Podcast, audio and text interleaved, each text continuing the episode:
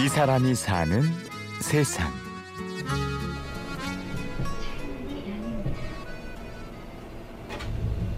첫째입니다. 첫째. 우리 7호선에 도착하고 있는 7호선 열차 중에 첫 번째 열차고요. 701편성이에요. 701편성의 맨 앞이에요. 지하철 7호선 701편의 맨 앞칸. 어른 두 사람이 들어가면 꽉 차는 기관실에서 유진옥 씨는 오늘도 바쁘게 움직이고 있습니다. 관제실의 수신호를 체크하고 열차의 앞뒤 간격을 살피죠. 급하게 타려는 사람은 없는지 확인하고 정차역을 안내하는 방송을 합니다. 그런데 유진옥 씨의 안내 방송은 우리가 늘 듣던 지하철 방송과는 좀 다른데요. 오늘은 가끔 구름이 해를 가려주고 또 바람도 불고 해서 어제보다는 조금 난 것 같은데요. 그래도 여전히 찜통더위입니다. 일기예보에 따르면 당분간은 이렇게 무더위와 열대 현상이 계속 나타나는데요. 이럴 때 건강 관리 더욱 유의하셔야 될 것 같습니다. 자, 3시 40분. 아침마다 일기예보를 확인하는 7호선의 DJ 기관사 유진옥 씨. 무더운 날엔 조금만 더 기운 내시라는 응원을 하고 복날엔 삼계탕 챙겨 드시라고 인사를 하죠. 퇴근길엔 근심 걱정은 지하철 안에 두고 내리라는 말로 승객들을 미소 짓게 합니다. 그때 이제 2호선 타고 출퇴근을 했었는데 워낙 손님들 많다 보니까 굉장히 힘들잖아요. 그러니까 손 하나 이렇게 제대로 가눌 수, 그러니까 할 수 없는 그런 공간 안에서 이렇게 타고 가는데 굉장히 힘들고 그러는데 이런 거 방송 좀 해서 서로 좀 배려하게 했으면 좋겠고, 아침 힘든데 출근길 힘내라고, 기분 좋은 출근 되라고, 아니면 오늘 업무 잘 하시라고 이렇게 멘트 해주면 좋을 것 같다라는 생각 그때는 했었어요. 근데 사실 제가 뭐 기관사 할 거라는 생각 그때 생각도 못했죠. 그리고 기관사라는 기관사가 되기 전 매일 복잡한 지하철로 출퇴근을 하며 기분 좋은 안내방송이 있으면 좋겠다고 생각했던 유진옥 씨.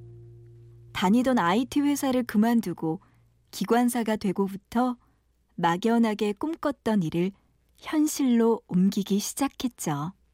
그 중복에 관계된 멘트를 하면서 점심 맛있게 드시라고 얘기를 했던 것 같아요. 근데 그걸 듣고서 지하철 한 승객께서 잘 들었다, 고맙다, 라고 멘트를 주면서 제가 그다음부터 이제 이런 얘기가 누군가가 즐거워할 수 있구나, 내가 생각했던 것처럼 그다음부터는 이제 7호선 DJ 기관사라는 별칭도 얻을 수 있을 정도가 된 거고요. 승객의 고맙다는 한마디에 용기를 내기 시작한 유쾌한 안내방송. 그의 목소리를 듣고 승객들은 미소 짓고, 승객들의 미소에 유진옥 씨는 힘을 얻습니다. 제가 드리는 것보다 제가 받는 게 더 많아요. 왜냐하면 단순한 운전 업무가 굉장히 지루할 수도 있고요. 때로는 이렇게 타기 싫고 그런 위기도 있었을 것 같아요. 근데 기분 좋게 일할 수 있는 건 그분들의 시선, 그분들의 말 한마디 를 제가 이제 방송을 통해서 느낄 수 있잖아요. 그러니까 저한테는 좀 금지고 보라는 거죠. 물론 혼자서 거대한 지하철에 승객을 싣고 달리는 일은 유쾌한 방송처럼 즐거운 일만은 아닙니다. 스트레스는 곳곳에서 찾아오죠.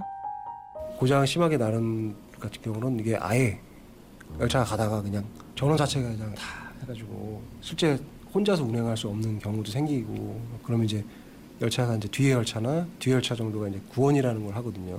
손님을 다 내리게 하고, 그러면 사실 고장난 열차도 스트레스.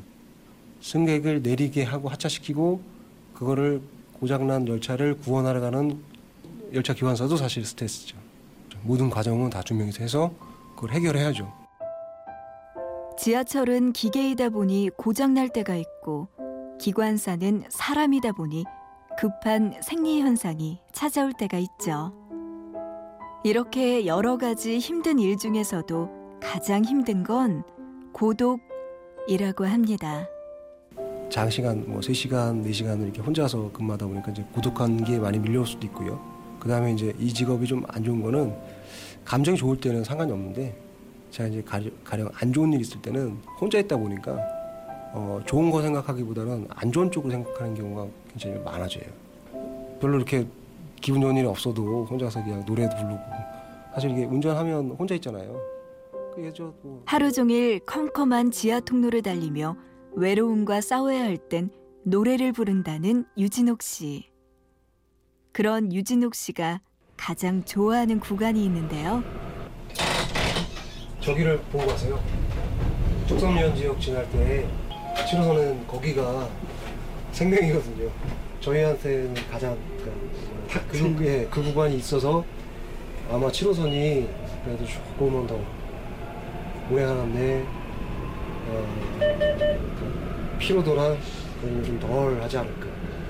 지상 구간. 똑섬 유원지와 건대입구 사이, 하늘과 강이 보이는 그 구간에서 유진옥 씨가 환하게 웃으며 소원을 말합니다. 좀 변하지 않았으면 좋겠어요. 7호선 기관사라는 저의 모습이 지금 모습과 이렇게 다르지 않게 제가 가졌던 처음 마음가짐 그대로 좀 변하지 않았으면 좋겠고요. 지금 제가 첫째 딸이자 지금 딸 하나인데요. 늦게 결혼해서. 딸이 지금 3살인데 아빠하고 딱 40살 차이에요. 우리 딸 좀 이쁘게 컸으면 좋겠고 우리 가족이 그냥 행복했으면 좋겠습니다. 이 사람이 사는 세상. 오늘은 지하철 7호선의 유쾌한 DJ 기관사 유진옥 씨를 만나봤습니다. 지금까지 취재 구성의 손한서, 내레이션의 구은영이었습니다. 고맙습니다.